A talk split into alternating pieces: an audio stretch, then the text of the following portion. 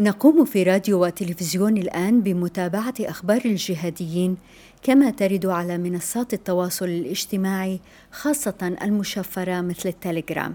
نحاول أن نضعها في إطارها. ماذا تعني اليوم؟ وكيف ترتبط بما كان أمس؟ وكيف ستؤثر في الغد؟ أنا نهاد الجريري أهلا بكم. مرصد الجهادية بودكاست على راديو الآن. وكل عام وأنتم بخير. أسبوع العيد فيه أخبار دسمة. إعلام داعش ينقل رسالة من الخليفة أبو إبراهيم. يخصكم بالسلام. فوضى في إدلب وعفرين. هاي باحوا المال يا عمي باحوا الأرض وباحوا العرض وباحوا البيوت وباحوا وسجال بين شيوخ السلفية حول حكم الصلاة في صفوف غير متصلة وحول صفة جبل أحد كصحابي جليل. أحد جبل يحبنا ونحن نحبه فنحن نوقن أنه صحابي. وضيفنا هذا الأسبوع الصحفي السوري عمر أبو ليلى مدير ومؤسس شبكة دير الزور 24 نتكلم عن دير الزور يخطر ببالك مباشرة أنها مجتمع عشائري. صحيح نحن مجتمع عشائري لكن طبقة مثقفة واسعة جدا. مرصد الجهادية. مساء الخميس 28 مايو بثت قناة الفرقان المتخصصة ببيانات قيادة داعش كلمة صوتية للمتحدث باسم التنظيم المهاجر أبو حمزة القرشي. هي الثالثة له منذ توليه المنصب في نوفمبر الماضي. فما الذي قاله القرشي وما الذي لم يقله؟ الكلمة بعنوان وسيعلم الكفار لمن عقبى الدار فيها تحد للعالم كله بأن العاقبة ستكون لداعش ومن والاهم. واعلموا أن العالم كله مقبل على أمور عظيمة ستشهدها بلدان المسلمين في الفترة المقبلة وسيكون فيها فرص أعظم من التي يسرها قبل عقد من الزمان في بعض البلدان. واعتبر أن مرض كوفيد 19 هو حرب من الله انتقاما للتنظيم. فداعش يقدم نفسه على أنه الطائفة الموحدة وما دونها كافر ومرتد لا يستحق الحياة. نفرح اليوم بما أصابكم من عذاب الله العظيم. الذي ساءكم في الدنيا. وأنهم في صراع أبدي ضد الديمقراطيات والحريات في العالم ولن ينتهي هذا الصراع. إلا بنهاية الكون. نحن اليوم إلا فسطاطان. فسطاط إيمان لا نفاق فيه وفسطاط نفاق لا إيمان فيه. وبهذا المعنى لا يقيم القرشي وزنا للأحداث الأخيرة التي قتل فيها ثلاثة من كبار قياديي داعش. كان آخرهم حج تيسير عضو اللجنة المفوضة. ولا تلك التي ظهر فيها على الإعلام مكبلا رئيس اللجنة المفوضة إبان حكم البغدادي عبد الناصر قرداش. ألمح القرشي إلى أن ذلك بروباغندا عراقية. دعاءاتكم الإعلامية الكاذبة الموهومة. خاطب القرشي السنة في العراق وحذرهم من الالتفاف حول رئيس الوزراء الجديد مصطفى الكاظمي. والذي يأملون أن يكون أقل عداء لهم من مندوبي الأحزاب الرافضية الآخرين. كالمالكي والجعفري والعبادي وعبد المهدي. والحقيقة هذه مسألة مهمة. فداعش يدرك تماما أن تمدده المشؤوم في 2014 لم يكن لولا الغضب السني من سياسة المالكي في بغداد وقتئذ. مرصد الجهادية خصص القرشي جزءا مهما من الكلمة للحديث عن مواجهة التنظيم مع القاعدة، وذلك في موقعين، الأول مواجهة عقائدية بل وحتى من زعم أنه على طريق الجهاد تارة بزعمهم أننا خوارج مارقون في الأرض مفسدون غلاة متعصبون متشددون. وهنا يرد القرشي على هذه الاتهامات بشكل غير مباشر فيشير إلى هجمات التنظيم في أفغانستان بين قوسين خراسان فيما القاعدة تتماهى مع طالبان التي عقدت اتفاقا مع الأمريكيين ودخلت في مفاوضات مع حكومة كابول. لتنفيذ مشاريع خيانة جديدة تأخروا في الإعلان عنها بضع سنين. كانوا يخفونها خشية انفضاض أتباعهم عنهم. الاتفاق بشأن انسحاب الجيش الأمريكي من أفغانستان وغطاء للتحالف القائم بين ميليشيا طالبان المرتدة والصليبيين. الموقع الثاني هو مواجهة عسكرية في غرب إفريقيا. يكشف القرشي عن أن داعش اتخذوا قرارا بتأجيل المواجهة مع القاعدة هناك. قد أجلوا قتالهم وصبروا على أذاهم سنين. لا يرد الحديد إلا الحديد. وإن عادوا لقتالنا عدنا لهم من جديد. وبحسب القرشي أدى هذا كله إلى انشقاقات كبيرة في صفوف القاعدة. داعش كان كشف قبل أسبوعين عن هجمات قامت بها القاعدة في غرب إفريقيا ضدهم منهية سنوات من التعاون والمهادنة بين الطرفين. في آخر الكلمة واستشعارا برغبة أنصار التنظيم في لقاء الخليفة الجديد أبي إبراهيم الذي لا يعرف إلى الآن شكله أو حتى اسمه الحقيقي نقل القرشي رسالة منه. يخصكم بالسلام. مرصد الجهادية بودكاست على راديو الآن. في ردود الفعل توقف أنصار داعش عند هوية الخليفة الجديد. أحد الحسابات النشطة والقريبة جدا من الفرقان قال وليس من شأننا أن نتساءل لماذا لم يظهر فلنا ولاة أمر وهم يقررون ذلك متى وأين وكيف. أبو محمد المقدسي منظر الجهادية السلفية وموالي القاعدة نشر على حسابه أن المتحدث باسم داعش لم يأتي بجديد سوى التأكيد على تكفير القاعدة ابتداء من غرب إفريقيا إلى سائر فروعها. ويلاحظ المقدسي تناقضا هنا عندما شدد القرشي دعوته أنصار التنظيم إلى الحفاظ على دماء المسلمين. يقول المقدسي فلا أدري من هم الذين ستحرم دماؤهم. النتيجة واحدة وهي أن مشروع الغلاة ثمرته دائما واحدة وهي استهداف خلاصة أهل الإسلام في كل مكان وإحباط جهادهم وتبديد جهودهم. متابعة دقيقة وفق المعلومات الاستخباراتية وكذلك التقنيات اللي استخدمناها وخاصة كان دور أبطالنا في جهاز المخابرات الوطني العراقي. أكدت السلطات العراقية قتل حج تيسير معتز نومان الجبوري عضو اللجنة المفوضة في داعش والمشرف على ولاية العراق. حج تيسير كان مرشحا لتولي الخلافة بعد البغدادي. كان محاولات استهدافه يعني أكثر من مرة لكن لم تتكلل بالنجاح.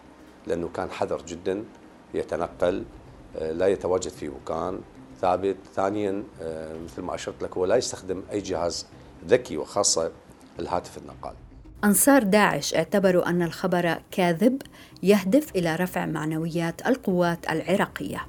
وتعليقا على اعتقال قرداش كتب الشرعي العام لهيئة تحرير الشام مظهر الويس سلسلة تغريدات عنوانها ما بعد داعش يقول فيها لقد ضيعت دواعش العراق وسنته وحرفوا بوصلة الجهاد الشامي وتم التمكين للمشروع الكردي الانفصالي العلماني وتعزيز الوجود الرافضي وما شعارات محاربة الدواعش والإرهاب إلا ذريعة للتسلط على الشعوب المسلمة وسلبها حقها في التحرر.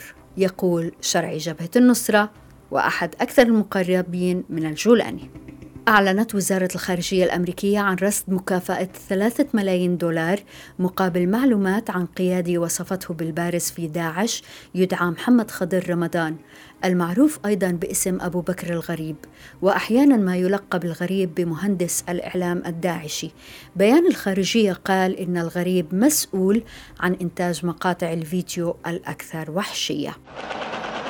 فوضى في المناطق التي تسيطر عليها هيئة تحرير الشام والجيش الوطني التابع للمعارضة السورية ومقرها إسطنبول.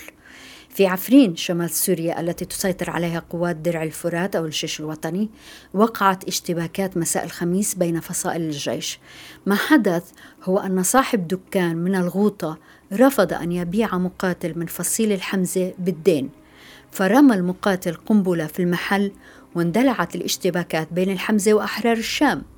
توفي في الاشتباكات صاحب الدكان وطفلان.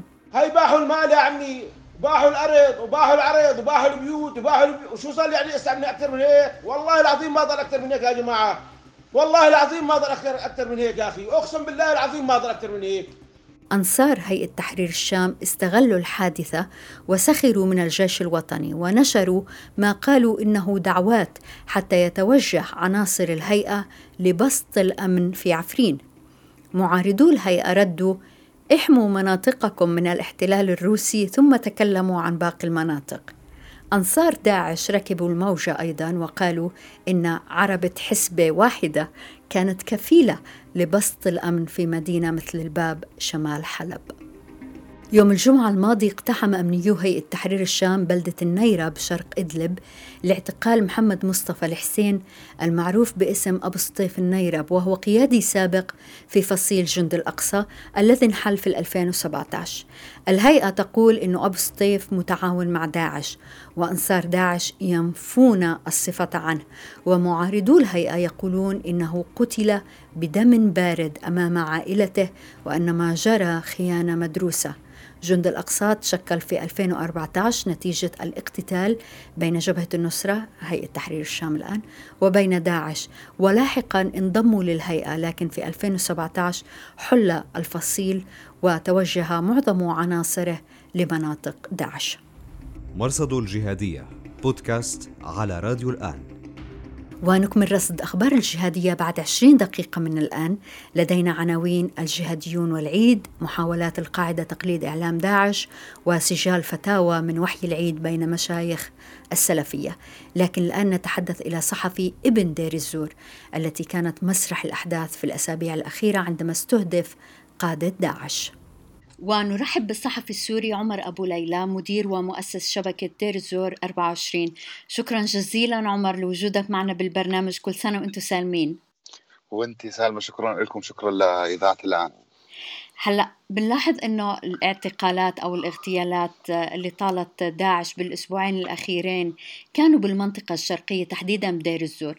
شو بتف... كيف بتفسر هذا الموضوع؟ ليش بالدير نعم أول شيء شكرا آه، جزيلا لطرحكم لهذا الموضوع بصراحة لم يعد لكثير من الوسائل الإعلامية التطرق لهذه التفاصيل وتحديدا محافظة دير الزور أو حتى شرق الفرات يعني على وجه الخصوص الأماكن التي تتواجد بها قوات سوريا الديمقراطية والتحالف الدولي. التصعيد الذي يمارسه التحالف الدولي وحصرا القوات الخاصة من قسد تجاه خلايا داعش هو يعود لظهور هذه الخلايا بشكل أكبر وبقوة أكبر مما كان في الأشهر الماضية. يعني لو عدنا إلى الثلاث شهور وليس الأسابيع القليلة الماضية الثلاث شهور الماضية لوجدنا عشرات العمليات وليس بضعة عمليات نفذها التنظيم. ولو حصرنا البقعة الجغرافية لهذه العمليات لوجدناها تحديدا في شرق الفرات. مقياسا بمناطق غرب الفرات التي يسيطر عليها نظام الأسد تكاد تكاد تكون معدومة. يعني اليوم التنظيم يهدف إلى زعزعة أمن واستقرار مناطق شرق الفرات وكأنه ينفذ بطريقة مباشرة أو غير مباشرة ما يريده نظام الأسد وما تريده روسيا وما تريده الميليشيات الإيرانية، لذلك التحالف بدوره وكقوه عسكرية دولية موجودة على الأرض من مهمته ان أن يثبت الأمن والاستقرار ولو بأي وسيلة آه، يعمل عليها أو يستطيع تنفيذها. لديه القوة العسكرية ولديه قواعده الموجودة سواء في كونيكو آه، حقل كونيكو أو مصنع كونيكو للغاز أو في قاعدة العمر حقل العمر النفطي أو في مناطق أخرى حتى ما بين محافظة دير الزور والحسكة. لذلك آه، ردة فعل التحالف الدولي آه، آه، العمليات التي نفذها هي لن تكون عمليات عشوائية. حقيقة نتكلم عن عمليات نوعية وليست تقليدية. بالضبط عملي... بالضبط عمر. نعم. هي نعم. هي العمليات نوعية وبدليل الشخصيات اللي اللي اللي تم اغتيالها بالإنزالات الجوية اللي صارت هلأ نعم. بنرجع لهي لهي الشغلة اللي منطقة شرق الفرات تختلف عن غرب الفرات هي وحدة كمان إنه مثلا مش موجودين بالعراق يعني قيادات نعم. داعش موجودين بمنطقة الدير تحديدا إنه المنطقة فيها وضع معين بحيث إنه القيادات عم تلجأ لهناك وبالتالي كيف ممكن نتنبأ إنه ممكن الخليفة يكون موجود هناك مثلا أبو إبراهيم؟ وارد جدا وارد جدا هذا السيناريو وأنا شخصيا لا أستبعده مع نوعية العمليات التي ينفذها التحالف ويعلن عنها لاحقا أنه استهدف قيادات حتى عراقية أو سواها. لكن نتك... خلينا نتكلم ب بواقعية أكثر وأنا ابن المنطقة وأعرفها عن قرب أكثر. آه، في في بمنظور شخصي أن أن لماذا تنظيم داعش يتخذ دير الزور عن إدلب عن الرقة عن الحسكة عن أي محافظة سورية أخرى؟ عدة أسباب. أولا قرب دير الزور من العراق هذا عامل رئيسي بحيث أنه هذه الخلايا أو هذه القيادة أو هذه العناصر تستطيع التخفي تستطيع الهروب إذا ما ضاقت عليها الدنيا.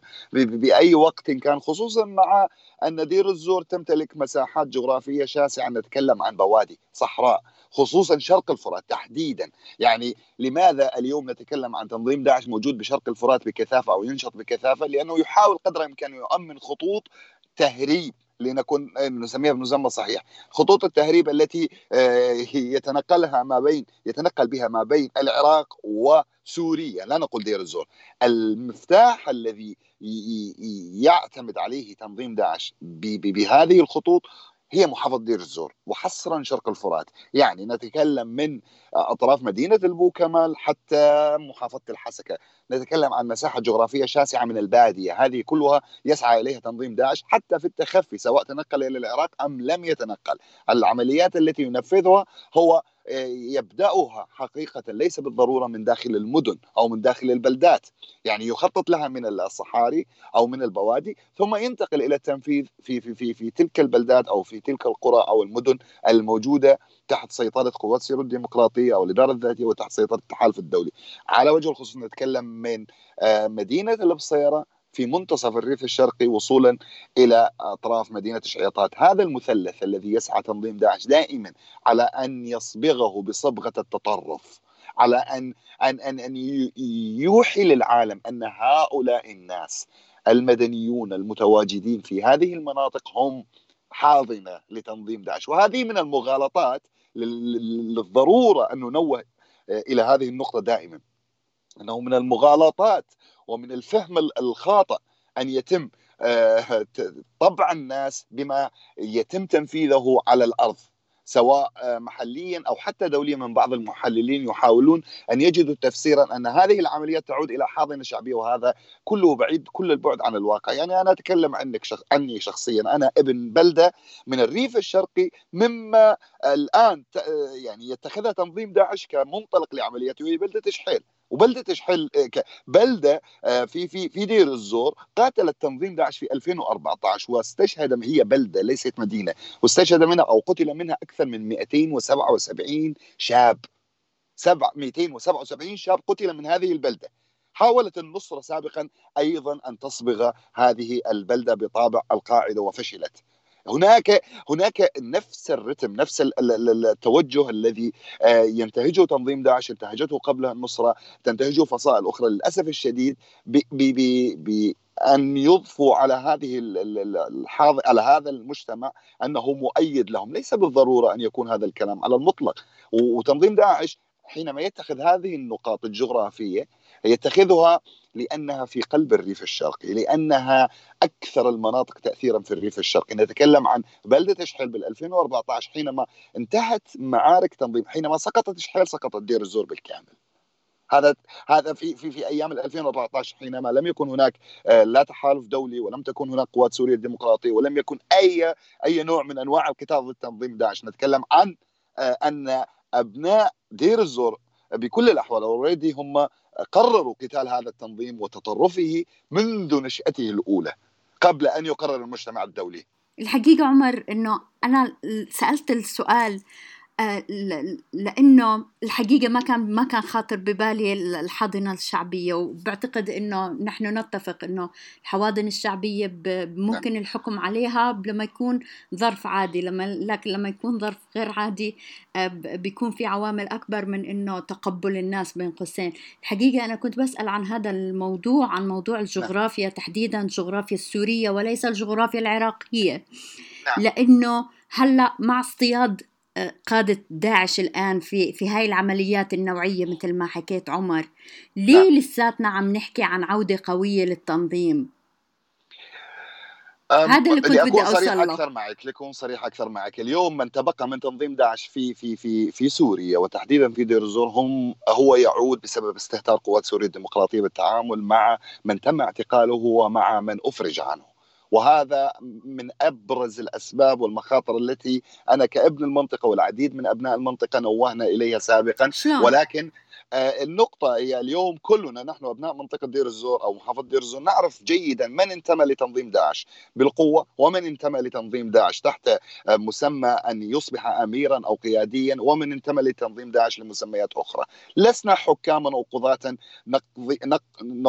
نصدر أحكاما ضد أحد بشكل عاطفي بقدر ما أننا محافظة تعرضنا لإجرام هذا التنظيم في في سنوات مضت. يعني تنظيم داعش احتل دير الزور. لعدة سنوات. ومن ثم الرقة ومناطق أخرى وصلت إلى مساحة تعادل مساحة بريطانيا تقريبا. لذلك اليوم آه، قوات سوريا الديمقراطية منذ أن دخلت إلى دير الزور للأسف الشديد تهاونت كثيرا في موضوع التعامل مع كل من انتمى لتنظيم داعش. وهذا ما يعزز الشكوك والأدلة التي لدينا أن من أطلق سراحه أن من يرتبط بالتنظيم سرا وليس ظاهرا هم من يعززون قدرات هذا التنظيم اليوم. التي تقوم على تنفيذ هذه العمليات هذا من جانب الجانب الآخر التحالف الدولي بدوره اليوم لا يستطيع أن ينفذ عشرات العمليات العسكرية ضد هذه الخلايا في في يوم واحد، هو يتبع استراتيجية معينة تعتمد على استهداف أبرز القيادات أو المخططين لهذه العمليات الذين يستهدفون المدنيين. الخلل يا سيدتي الكريمة هو خلل عسكري بامتياز في دير الزور. وليس خلل مدني. يعني إذا ما صحت القرارات العسكرية بالتعاون مع المجتمع المحلي في تثبيت الأمن والاستقرار نحن نتكلم عن أقل من ستة شهور بإمكان تنظيم داعش أن يندثر عن بكرة أبيه لكن حتى اليوم ومنذ عام 2017 وحتى هذه اللحظة لا يوجد أي قرار حقيقي فيما يتعلق بتثبيت الأمن والاستقرار بدير الزور أنا أتكلم عن المكون العربي داخل قسد الذي هو للأسف الشديد يعني من الأساس مخيب للمدنيين في المنطقة. كانوا يعرفون هذه النتائج مسبقا. لنكون واضحين بهذا المسمى. يعني اليوم إذا تسألينني عن عن عن المكون العربي داخل قسد أنا أقول لك جميع العمليات العسكرية التي يقوم بها تنظيم داعش هي تحدث تحت أو تحت سيطرة المناطق التي يتواجد بها مجلس الزور العسكري أو المكون العربي داخل قسد. اليوم نتكلم عن فساد واضح، نتكلم للأسف الشديد عن عدم جدية من المكون العربي بتثبيت الأمن والاستقرار، نتكلم عن طرف أساسي من يسعى لذلك هو التحالف الدولي بالاشتراك مع قوات خاصة من قسد. هم من ينفذون هذه العمليات، لكن هذا لا يكفي. يعني إذا ما اذا إذا أردنا تشخيص الحالة الأمنية في دير الزور نحن نتحدث عن عن عدة جوانب أساسية، اليوم المنطقة عن بكرة أبيها آه، تفتقر للخدمات، تفتقر للوظائف، تفتقر للتعليم إلى إلى إلى آخره، كل هذه أسباب تعزز آه، نشاط تنظيم داعش أكثر وأكثر يستغل هذه يستغل هذه الظروف التي تتواجد بها دير الزور أو يعني آه، تتواجد في دير الزور. الحقيقة أنا عم بسمعك ويمكن عم بسمع نفس المفردات اللي اللي اللي بنحكيها اللي بتنحكى لما بنطرح نفس السؤال فيما يتعلق بالعراق إنه ليش هاي الهجمات داعش عم بتزيد بالعراق؟ نفس الشيء ما في تخطيط ما في ما في تنسيق وهذه الأمور. السيناريو للأسف إنه بيتكرر المشكلة هي بالتنسيق. نبهنا عفوا نبهنا نحن نبهنا. يعني أنا شخصيا من من من موقعي ومن تواصلي مع العديد من المسؤولين وحتى الدوليين دائما نقول لهم لا تعيدوا سيناريو العراق في دير الزور. دير الزور بقعة جغرافية مختلفة حتى عن الرقة حتى عن الحسكة. تركيبة المجتمع في دير الزور. هي مختلفة كليا عن باقي المجتمعات. يعني نحن مجتمع سوري لكن الغالبية يظن أننا عراقي. ولذلك حتى يعني الاستراتيجية الأمريكية لنكن واضحين لا نقول أنها لم تنجح حتى الآن لكنها لم تؤتي أكلها ولا يبدو في الأفق القريب أن هناك أكل سوف تؤتيه. لذلك التعامل مع المجتمع في دير الزور يتطلب حرص شديد وتعامل حقيقي وليس وهمي وليس ترويجي. أنا أتكلم عن كافة الأطراف ليس فقط الأمريكان.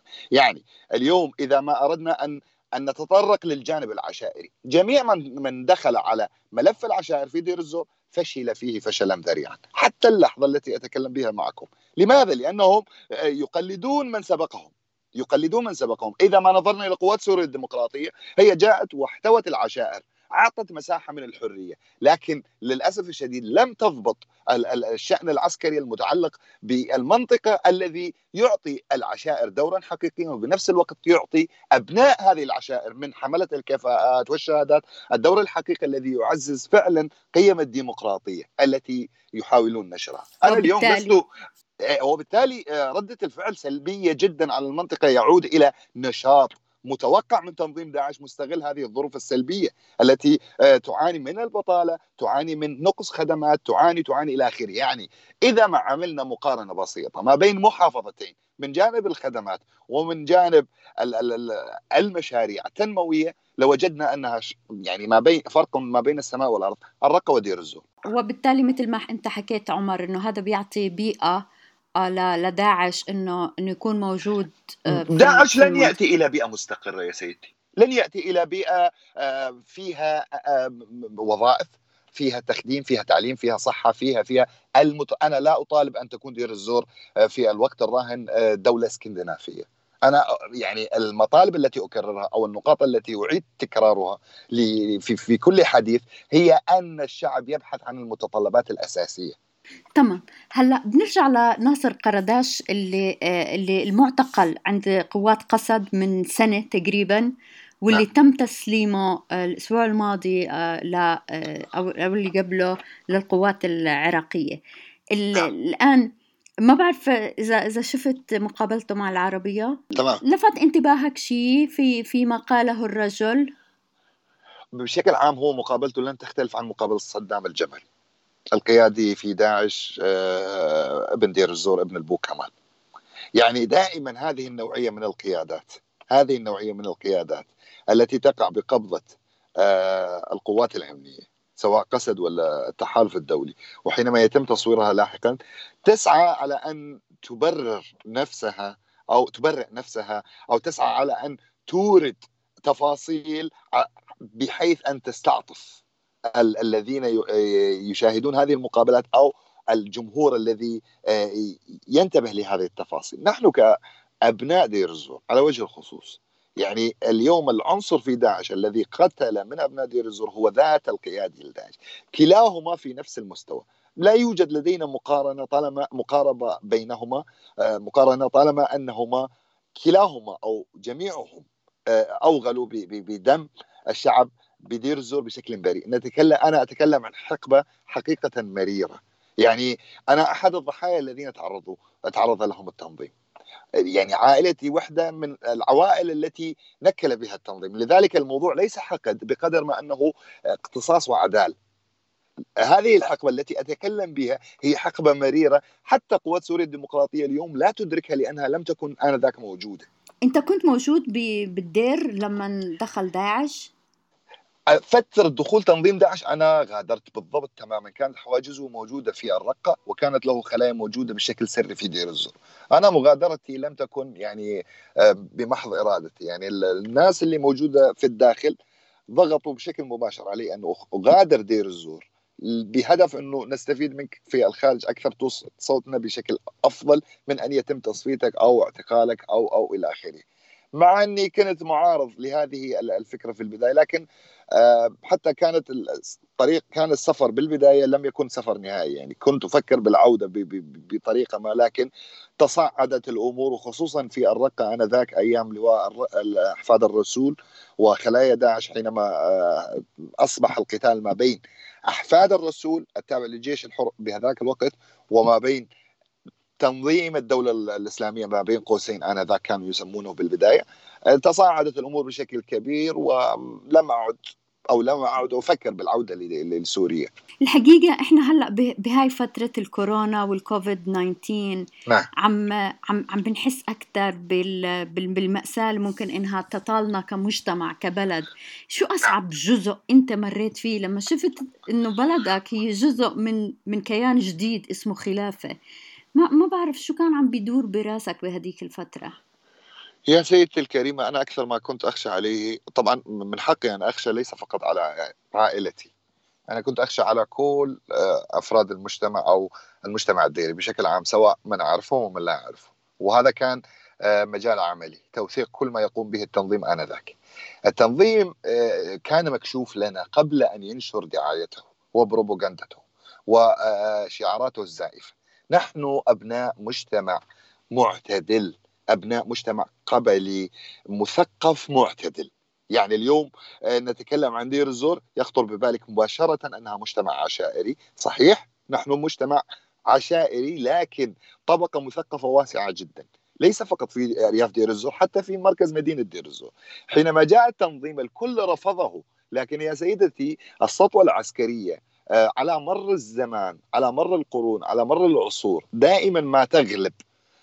قوة الشعب في مرحلة ما وليس دائما. دائما إرادة الشعوب هي المنتصرة. شاء من شاء وأبى من أبى. بدي أسألك السؤال الأخير لطفا. عمر طبعا. ما قصة دير الزور 24 دير الزور 24 هي آه، منصة ديرية بامتياز. هي لا تنتمي لشخص عمر ولا تنتمي لشخص أي واحد من كادر دير الزور 24 هي منصة تأسست بمرحلة كانت هي الأحوج إنه آه، تنقل اسم دير الزور. آه، بفترة دخول تنظيم داعش. لم تتأسس فقط لتنظيم داعش لكن استدراكنا بخطر تنظيم داعش المقبل على سوريا وعلى دير الزور بوجه الخصوص استطعنا فعلا أن ندرك هذا الخطر مسبقا آه، أو بوقت باكر وأسسنا هذه المؤسسة. المؤسسة هي معتمدة على آه، مراسلين ومصادر موجودة في معظم مساحة دير الزور. ليس فقط مناطق شرق الفرات كما هو الآن يعتقد الكثيرين بل العكس منذ 2015 بداية 2015 نحن آه، رسمنا اولا وضعنا يعني ما يسمى بالنظام الداخلي الخاص بالمؤسسة وزعنا المراسلين وضعنا يعني حلقة أمنية صعب الوصول إليها بسبب وجود المصادر في مناطق الغلطة فيها كفرة وإعدام. بفضل من الله تمكنا من حماية جميع مصادرنا. في فترة حقبة تنظيم داعش بالرغم أنهم كانوا يتواجدون بأكثر المناطق رعبًا بصراحة التي كان يتواجد بها التنظيم سواء الميادين أو البوكمال أو القرى المحيطة بهما.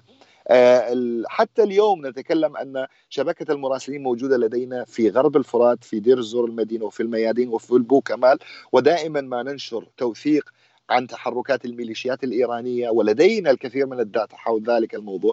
دير الزور 24 هي منصة لكل الديريين. هي باللغتين العربية والإنجليزية. آه، لديها العديد من الدراسات. لديها جانب توثيقي حقوقي لا ينشر على الإعلام.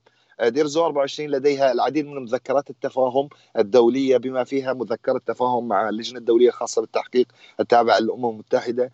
حقيقة عمر ممكن نتخيل فقط نتخيل كيف نعم. ممكن تكون طبيعة شغلكم سواء أنت أو أو مصادرك اللي موجودين على الأرض الشباب الصبايا الموجودين على الأرض. فينا ممكن نتخيل كيف بتشتغلوا في هيك ظروف. فيعطيكم العافية. الصحفي الله يعافيك. السوري الصحفي السوري عمر أبو ليلى مدير ومؤسس شبكة دير الزور 24 شكرا جزيلا عمر على هاي الإيضاحات وهاي المعطيات. شكرا. شكرا لوقتكم. يعطيكم ألف عافية. مرصد الجهادية. بودكاست على راديو الآن. الجهاديون والعيد. وجه أنصار القاعدة تهنئة بالعيد للظواهري أنصار داعش وصفوهم بالكفار لأنهم استخدموا في وصف الظواهر ألفاظا تشبه وصف لفظ الجلالة مثل أنت الأول. وعلقوا القاعدة يعبدون الرموز فيظلون معهم حتى بعد أن يضلوا ويخفون موتهم. ولهذا أخفيتم مقتل الملا عمر. وكنتم ستخفون موت الريمي ونشرتم كلمة فيها حفظه الله وهو ميت.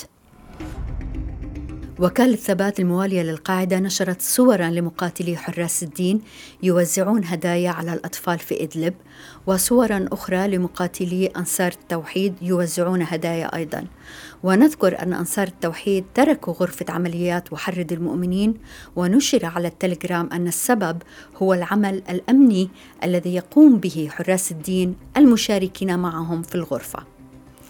أنصار داعش ومعارضو هيئة تحرير الشام على حد سواء نشروا صورا متقابلة لبشار الأسد مع أطفال والجولاني مع أطفال بمناسبة العيد وعلقوا تشابهت الأقوال والأفعال. نشرت وكالة ثبات كلمة لطلحة عبد الرحمن المتحدث الرسمي باسم جماعة أنصار غزوة الهند فرع تنظيم القاعدة في الهند. يقول فيها هدفنا الاكبر هو تحرير الجهاد في كشمير من التبعيه لاجهزه المخابرات والحقيقه هذه جمله غير مفهومه لكنه اضاف مخاطبا الكشميريين جهزوا انفسكم في المرحله القادمه لدعم المجاهدين من توفير الماوى ودعمهم ماديا يقود هذا الفرع المدعو غازي خالد ابراهيم انصار غزوة الهند के अमीर गाजी खालिद इब्राहिम हफिज़ल्ला के हाथ हिदायत करता हूँ وفي منشور لافت نشر فرع الهند أيضا خبرا ومقطعا من فيديو لأخوين قتلا في مواجهة مع الجيش الهندي في كلغام وسط إقليم جمو وكشمير. وقال المنشور إن الاثنين انشقا عن داعش وبايعا فرع القاعدة هناك. ونبقى مع وكالة ثبات التي نشرت تقارير مصورة عن هجمات قامت بها فروع القاعدة في مناطق مختلفة. ربما من باب جردة الحساب بعد العيد أو من باب تضخيم الهجمات على نحو ما يفعله إعلام داعش. نشرت فيديو بعنوان غزوات الشهر الفضيل تفتك بملة الكفر. قاعدة الجهاد في تونس والجزائر ومالي وبوركينا فاسو والنيجر بل هي نقطة انطلاق لاسترجاع الأندلس. وفيديو آخر أحصت فيه أكثر من مئة هجمة لجماعة شباب في الصومال في شهر مايو. أكثر من 100 عملية. أسفرت عما يقارب 250 قتيلا وأكثر من ونشرت خارطة تبين توزع سيطرة الجهاديين في شرق أفريقيا. الخارطة انحصرت بالصومال من دون أي ذكر لموزمبيق مثلا. نذكر أن ثبات نقلت في الأسبوع الماضي هجوما عزته إلى القاعدة في موزمبيق وكان خبرا لافتا لأن القاعدة لا تنشط هناك بل داعش. هل هذا تخبط في إعلام القاعدة أم أن القاعدة دخلت فعلا على خط موزمبيق؟